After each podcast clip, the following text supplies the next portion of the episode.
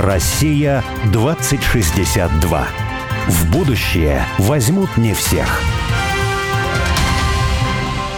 Меня зовут Борис Акимов. А я Олег Степанов. Мы авторы проекта «Россия двадцать шестьдесят два», штаба вольной мысли, цель которого создать модель позитивного и привлекательного русского будущего. Ну а двадцать шестьдесят два – это символическая дата, и считается, что в восемьсот шестьдесят втором году Рюрика позвали княжить на русскую землю. А в далеком, но не слишком, две тысячи шестьдесят втором году мы отметим тысяча двести лет образования русского государства. «Россия двадцать шестьдесят два» — это позитивное русское будущее, которое наши герои прямо сейчас строят для своих близких и друзей, для всех жителей страны, для всех нас. Каждый раз мы зовем в студию «Радио Спутник» героя, который, не дожидаясь две тысячи шестьдесят второго года, действует уже здесь и сейчас и делает то, что кажется нелогичным и даже сумасшедшим, потому что часто будущее не очевидно и являет нам много невероятного.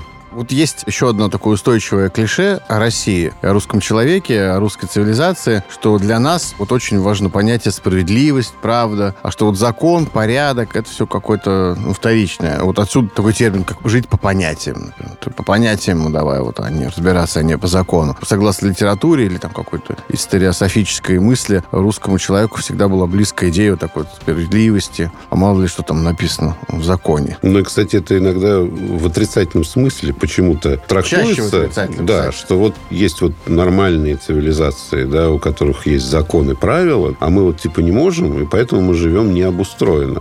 Но мне кажется, что это не так, что вот в этом поиске правды, справедливости есть не просто какое-то истинное устремление, но это может быть причиной именно правильного, гармоничного обустройства своей земли. И вот в частности, я когда готовился и смотрел, что об этом писали, ну, великие деятели русской культуры и философ такой Владимир Соловьев, можно сказать, один из первых всемирно известных русских философов, он писал такую вещь. Для какой-нибудь низшей языческой религии требование справедливости есть максимальное. И потому обязательность его может казаться сомнительной. Но для христианства это есть требование минимальное, то есть безусловно обязательное. Ну и вот сегодня мы позвали на эту тему поговорить э, человека, который много об этом думал, размышлял, писал, говорил об этом в телеэфире, на страницах различных журналов. Это Феликс Вельевич Разумовский. На телевидении? На телевидении, да. На канале «Культура» программу свою вел. Да. да, много лет. Он публицист, телеведущий, философ. Автор фильмов,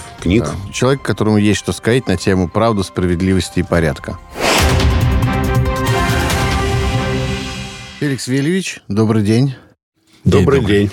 Я по традиции начинаю. Вы знаете, вот вы достаточно много книг издали, ну, вели и телепередачи, да, и фильмы снимали. Но меня заинтересовало, почему вы так сильно интересуетесь средним течением Оки, Серпуховской землей. Вы там родились? Нет, я там э, оказался, и с позитивистской точки зрения случайно, хотя ничего случайного в мире не бывает. Просто я там, вот в этом районе, на этом куске русской земли открыл для себя, что такое русский город, что такое русская земля, русский пейзаж, вообще, что такое Россия. Расскажите, очень интересно, на самом деле, и для нас близко, да, мы часто здесь в передаче разговариваем о русском городе, о том, что такое земля, ну, да, в буквальном таком в смысле ландшафтном, не знаю, какой-то. Вы говорите, вы открыли, а вот, то есть, получается, да. Вы сделали открытие, вот так выделились ну, открытием. Ну, для, для себя, а поскольку я вообще-то, вот когда это произошло, да, учился в архитектурном институте, то открытие было такое и профессиональное тоже. То есть, меня этому не учили. Понимаете, вдруг я увидел то, о чем при довольно таком хорошем образовании советская архитектурная школа считалась ого-го. Вдруг оказалось, что я самых важных вещей не знаю. Для меня это просто было потрясение. Я не знал, вот, что из себя представляет русский город. Это потом я прочел вот эту вот, значит,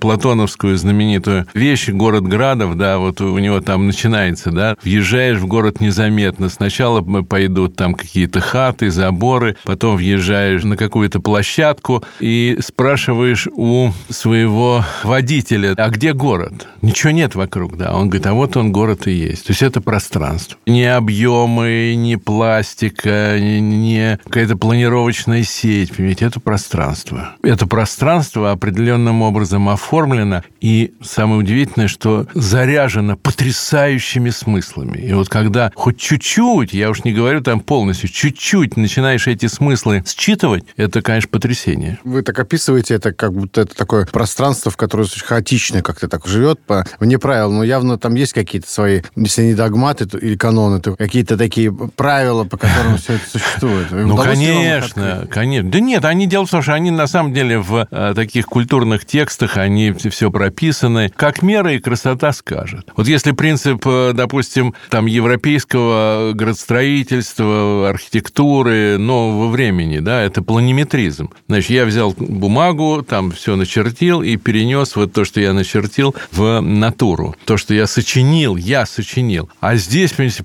совершенно противоположный принцип, как мера и красота скажет. А вы цитируете, как мера да. и красота скажет? Вы цитируете какой-то документ? Да, конечно. Да? да а какой? Да. Это тексты договоров. Угу. С зодчими. Угу. Зодчими. Вот как им делать? Или да, дальше э, там упоминается, что мы сначала создадим от множества малость. Что это такое? Вот по-нашему это модель. Uh-huh. модель. Вот делаются, да, макеты, макеты всякие, значит, там архитектурные, там в Питере сейчас целый музей, там вся Россия в макете. Вот нас это вроде как-то, значит, это зрелище беспокоит. То есть нам оно нравится. А методология русского зодчества – это прежде всего вот от множества малость. Вписать то, что ты делаешь, там свое произведение вот в это пространство. Для нас это совершенно темный лес. Нас это никто не учил, никто об этом не говорит. Вот, например, такое есть русское слово «застень». Вообще-то это к зодчеству относится. Застень – это жуткое дело. Хотя мы... Это загораживает, когда... Да, про- загораживает, прозор. Да. Да, прозор загорелся. То есть это, значит, ну, главный вообще принцип русской цивилизации – это застенчивость. То есть нельзя загораживать солнце. И за... горизонт нельзя загораживать. Вот. А солнце, тут очень важно понятие солнца. А солнце – это вообще символ Христа. Так он символически воспринимается на ландшафтном языке. Дело в том, что тут еще надо говорить о том, что у каждого народа, в каждой цивилизации есть свой тип богопознания. Да? Один сидит, там пишет всякие схоластические тексты, даже в хорошем смысле, там сколько там ангелов помещается на кончике иглы. Вот тексты такие. Это богословие называется. Такое схоластическое богословие. На Западе. Вот, у нас же этого нет. Ну, по крайней мере, этого очень долго не было. У нас богопознание – это через созерцание вот красоты Божьего мира. Мы созерцаем творение, и, значит, созерцая творение, познаем Творца. И оказывается, что мы в пространственных образах можем созерцать и передавать очень серьезные смыслы. Эту всю систему, систему смыслов открыл Левитан. Да, потому что мы подходим в Третьяковке к надвечным покоям, мы вообще понимаем, что тут это не просто красиво. Мы не можем смотреть на это глазами там сентименталиста и впадать в меланхолию. Нет, мы понимаем, какое за этим содержание. Мы понимаем, что это перед нами море житейское, озеро, расширенное художником до масштабов такого моря. Море житейское. И по этому морю вот идет этот корабль спасения, вот эта деревянная церковь. Мы понимаем вообще, о чем этот пейзаж нам говорит. То же самое там Владимирку, например. Ее можно вот рассказать сценарий. Хотя там ничего нет, только дорога, там так называемый перелог, то есть вот, значит, нераспаханный участок земли, все ничего. И вдруг там вся открыта, вся историософия русского мира в одной картине, Владимир. Вот о чем и как сделана русская архитектура, русское градостроительство и вообще устроение русской земли. Значит, в какой-то момент это было все так вот отброшено. Ну, в лучшем случае это было перенесено на чердак, свалено в сундук, вот, и никому в голову не приходило его открыть, посмотреть. Вообще мы о себе ничего не знаем. Вы упомянули, застенчивость – это один из основных принципов такой русской цивилизации. Вот что это такое? Можете расшифровать? Ну, застенчивость – это когда ты не можешь своими там суждениями, действиями, своим творчеством, да, вот заслонять истину,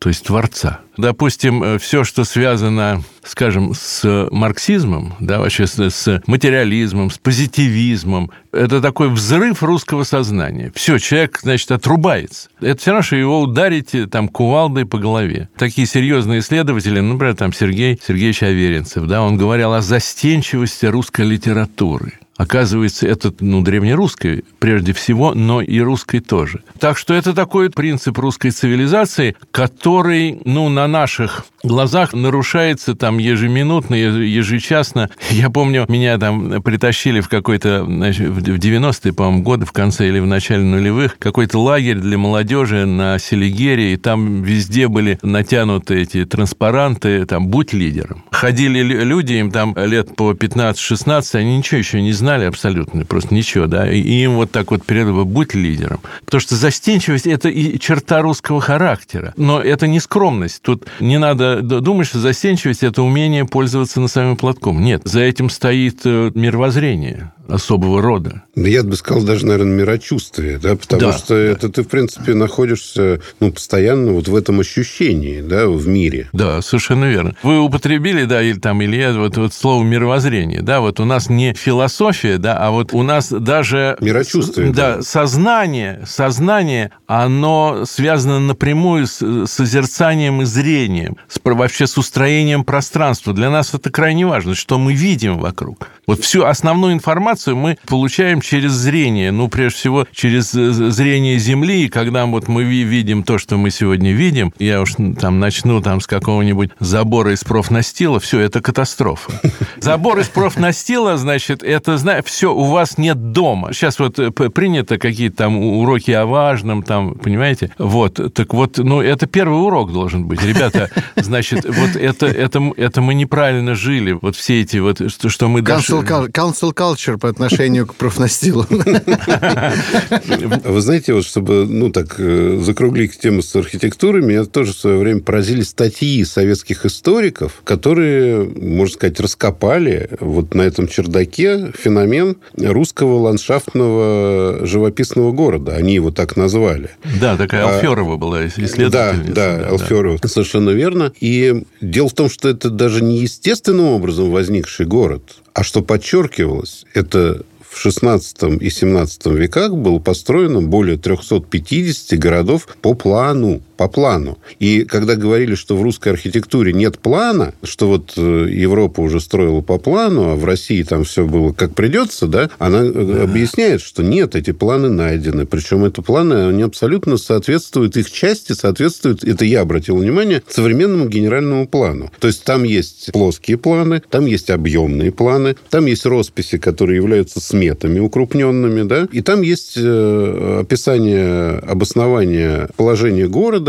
относительно дорог, относительно природных всяких объектов, да, то есть, в принципе, обоснование генерального плана. Там это все есть. Я хотел просто сказать, что меня поразило. Да, то, да. что всегда считалось плохо... Вот да. потому что вот эта огромная площадь, на которой посередине лужа, и вот этот какой-то раскиданный город, который не пойми, где начинается, где заканчивается и так далее. Оказывается, что это все ровно наоборот. Это не неустроенность, да, это неустроенность, она уже в Екатерининские... Даже лужа была запланирована. Нет, это в Екатерининские времена, когда уже накрыли все это дело квартальной сеткой, понимаешь, тогда это действительно... А это была вписанность в ландшафт, там не было лужи и не было площади, да? Ну, это, знаете, как вот искусствоведы начинают говорить, ну вот, ну что, вот такая русская иконопись, там, значит, они не пришли к понятию перспектива, да, они не могут изобразить, вот, иллюзорно не могут изобразить пространство. Понимаете, да слава богу. Когда художник получил возможность иллюзорно изображать пространство, все, у него основные смыслы и основное содержание из его творчества вообще ушло напрочь. И поэтому Лев Николаевич Толстой, в общем, человек довольно чувствительный, он там, глядя на Рафаэля, сказал, Рафаэль, там, что, что может быть там прекрасней, да, в эпохе Возрождения. Вот, а он говорит, что его картины наполнили сердца миллионов христиан ядом неверия. А нам все время говорили, ну вот, понимаете, это такой недостаток, что же, они остановились где-то в таком невежестве, не могли даже освоить вот эту иллюзорную перспективу. Прошло много времени, пока русское искусство справилось с вот недостатком вот этой иллюзорной перспективной живописи. В общем, нам так вот, нам или мы себе там заморочили голову, я даже не знаю, с чего начинать, чтобы это все раскапывать. И вот мы считаем, кстати, что необходимо вернуться к самой вот этой идеи, такого ландшафтного города, который является действительно, с нашей точки зрения, ни городом, ни деревней. И что эта идея как раз поможет справиться с кризисом вот этого, ну, европейского города, который, ну, в свое время, наверное, это был какой-то, ну, много принесло комфорта в нашу жизнь и так далее, и так далее. Но, но сейчас эта история себя исчерпала. Она просто достигла совершенно катастрофических э, Но масштабов, она б- более да? всего, знаете, она исчерпала э, не в Европе, потому что я мегаполисов вот таких отчаянных, как в современной России, в Европе вообще-то не видел. В Азии самые ну, отчаянные е- мегаполисы. Да, да, да, есть, конечно, ну, в Америке, там, может быть, большой, большой Лондон, но никто на периферийных районах большого Лондона не строит тридцать-сорок этажей, понимаете, это никому в голову не придет. Так что, на самом деле, это мы сегодня настолько пространственно одичали, ну, так можно сказать, что вот на своей земле совершенно огромной, да, вот мы ее там перестали ощущать, мы забросили там, едешь, вот, ну, буквально там три недели назад я ехал на север, и вот едешь, значит, там к Онежскому озеру, и это бесконечные эти брошенные избы с проваленными крышами, заросшие поля, там все. Это как будто страна, которая подверглась оккупации так вот всерьез и надолго. Население куда-то, оно, очевидно, было уничтожено, там его куда-то изгнали, и вот такое зрелище земли, ну, для русского человека это, это совершенно невозможно. Потому в что... каком-то смысле так ведь и было, то есть в каком-то смысле оккупировали, изгнали и так, и так далее. Да, совершенно верно, да. Ну, это общемировая, на самом деле, проблема. Они пишут о том, что сельская местность в Европе и в США абсолютно потеряла основы своего существования. Я Европу, уж называется, вот на автомобиле вдоль и поперек. Я вам абсолютно скажу, что называется, как, как, как на духу. Да, вот в некоторых северных районах Польши, да, можно встретить заброшенные территории. Ну, например, во Франции, да вы, да вы что? Я не видел вообще, не, я, я не видел там заброшенного поселения во Франции. Во-первых, мы туристы, да, поэтому не все видим, а это первый момент. А второй момент, что просто Советский Союз, как глобалистский проект, да. обогнал, обогнал весь глобальный мир. мир. Они нас сейчас догоняют как раз. Так что у них это все будет, и об этом они уже сами пишут. Ну, ну, так сказать, ну, может, будет... У них меньше пространства, сказать, конечно, м- м- понятно, м- у них там потеснее. Может, нет. нет, дай бог, не будет, нет, на самом деле. Представляете, ведь это же действительно такой и парадокс, и гримаса судьбы, что народ, главным даром которого было освоение пространства. Нет, ну мы же дошли до мыса Дежнёва. Ну, мы же не за мехами, мы же туда шли. Это вот это вот такой идиотский материализм, что надо все объяснить, значит, а что мы с этого имели? Да ничего мы не имели. Понимаете, вот мы имели внутреннюю силу и энергию идти на восток и вбирать в себя и это пространство, и живущих там людей, понимаете, и никого при этом не резать, не снимать скальпы. Ну все, мы, это, мы этого сегодня дара, дара мы лишились. Вот скажите, пожалуйста, у вас еще одна книжка меня заинтересовала. «Кто мы? Анатомия русской бюрократии».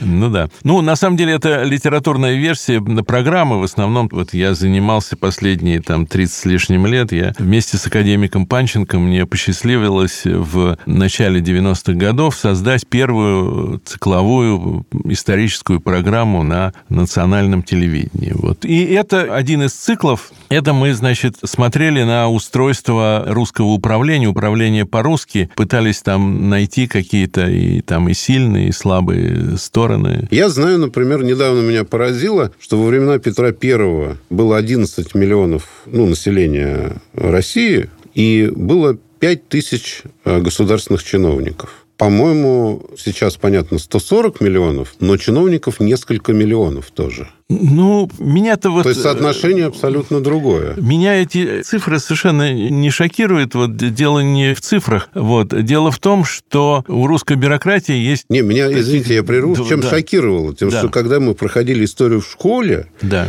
то нам объясняли, что Московское царство, собственно, ну, было просто забюрократизировано. Там ничего не могли эти думские дьяки в этих приказах ничего сделать, ничего не происходило. Это жуткая была бюрократия. Но оказывается, что бюрократия... была абсолютно на несколько порядков меньше. Я думаю, большинство жителей Российской империи, они даже никогда бюрократа не видели в своей жизни. Нет, ну, знаете, такой принцип такой советской историософии. Ну, понятно. Можно, значит, обозначить «держи вора», да? То есть все, как бы, проблемы, которые на самом деле существовали там, в советском социуме, они, так сказать, транслировались в такое в пространство русской истории, и вот таким образом, ну, там было вообще невозможно. Хотя проблемы были, понимаете, на самом деле. А когда не было проблем. Вот, да. На самом деле проблемы были, и, да, вот так вот чиновник, что он должен сделать? Он должен, он должен устроить порядок или, так сказать, новый чин. Ну, вот это бюрократии давалось с трудом, либо она применяла такой, значит, ну, запрещенный прием. Дело в том, что государство, нормальное государство, оно, естественно, устраивает тайную полицию для того, чтобы всякие попытки это государство, там, какой-нибудь ущерб ему нанести или его развалить. Вот тайная полиция пресекает эти попытки. Это очень нужный институт. Но дело в том, что этот институт нельзя использовать для управления государством. А тем более, понимаете, жутко, когда с помощью этого института начинают проводить так называемые реформы. Ну, вот как Петр Первый, да? Невозможно представить реформы Петра без Преображенского приказа. Там с утра до вечера трещали кости, да? А потом это было в Петербург, перенесено, значит, тайный приказ. Вот трещали кости, и это обеспечивало управление, на самом деле. Это мы, так сказать, вот стыдливо это выносим за скобки, а он даже там своего сына пропустил через эту систему. Ну и свою там первую жену тоже. Это очень важный фактор вот преобразования Петра. Вот участие тайной полиции, которая, опять-таки, еще раз скажем, она нужна, потому что, естественно, под государство все время там какие-то злые силы там подкапывают и так далее. Но когда вот этот весь мир, носитель верховной власти пытается его перевернуть с помощью тайной полиции, с помощью дыбы там и ломания пальцев в дверном косяке, это такая русская проблема. Ну, в советское время. Бюрократическая. В советское время, в общем, мы через это прошли. И Мне вот... кажется, что, знаете, это редкий случай, когда бюрократии поставили реальные задачи. То есть, когда их никто не трогает, и, в принципе, они могут заседать, издавать какие-то законы, проводить совещания и так далее. Они, в общем, абсолютно мирные люди, да? Но просто ничего не происходит. Ну, по их причине, по крайней мере, да? А как только им говорят, что, нет, ребята, смотрите, завтра должно вот этот вот из точки А прийти в точку Б. Вот тут начинают трещать кости. Не знаю, наверное. Ну, нам же сегодня, да... Идея там, такая. Да, гипотеза. Говорят, надо сталинские какие-то там наработки, сталинские положительные всякие примеры надо использовать. Ну вот основа сталинского метода – это то, что все управление страной проходило с помощью тайной полиции. Вы отметили, что это какая-то особенность русская, а все-таки является ли это, правда, русская особенность? В общем-то, весь мир знает периоды, когда весомая часть управления проводилась именно через тайную полицию, не знаю, там, в Испании, там, в Германии. Во Франции. Во Франции, там. А, нет, ну вы там берете какие-то очень локальные революционные ситуации, да, причем там это уже... Этот институт, он приобретал совершенно иное значение. Это уже не тайная полиция. Не, мы вот. С Борей просто, понимаете, да. Мы раскачиваемся как маятник. То есть мы, с одной стороны, вот сейчас качнулись в сторону критики русского государства, там, Советского Союза, сталинских репрессий. Потом, как, мы свою страну вообще хаем? А что, Европа лучше, что ли? Да нет, не лучше. Нет, Варфоломеевская ну, ночь. Ой, вот, ну, п- п- вот это вот п- п- перестаньте. Знаете, такой лучший русский исследователь, гуманитарий, который действительно по сути дела, вывел историческую науку на уровень национального самопознания, это академик Панченко. Вот его фраза, которую он мне сказал вот за три дня до смерти, вот, понимаете, вот надо иметь ее перед глазами и дальше вообще, так сказать, что называется, не дергаться, да. Он говорит, знаешь, что говорит? Говорит, вот русские великая нация, у нее есть великий ум и великая глупость. Ну, конечно, мы, мы сегодня в нашей ситуации, конечно, должны, ну, большую часть, так сказать, времени посвятить все-таки вот этой глупости, из которой надо выбраться, потому что она как-то сильно нас по рукам и ногам опутала. А может, вместе с ней великий ум уйдет? Будем с глупостью бороться и, и сами поглупеем. Давайте вот об этом мы помедитируем вместе с радиослушателями над вот этой фразой. Две минуты послушаем новости, а потом вернемся. Россия двадцать шестьдесят два.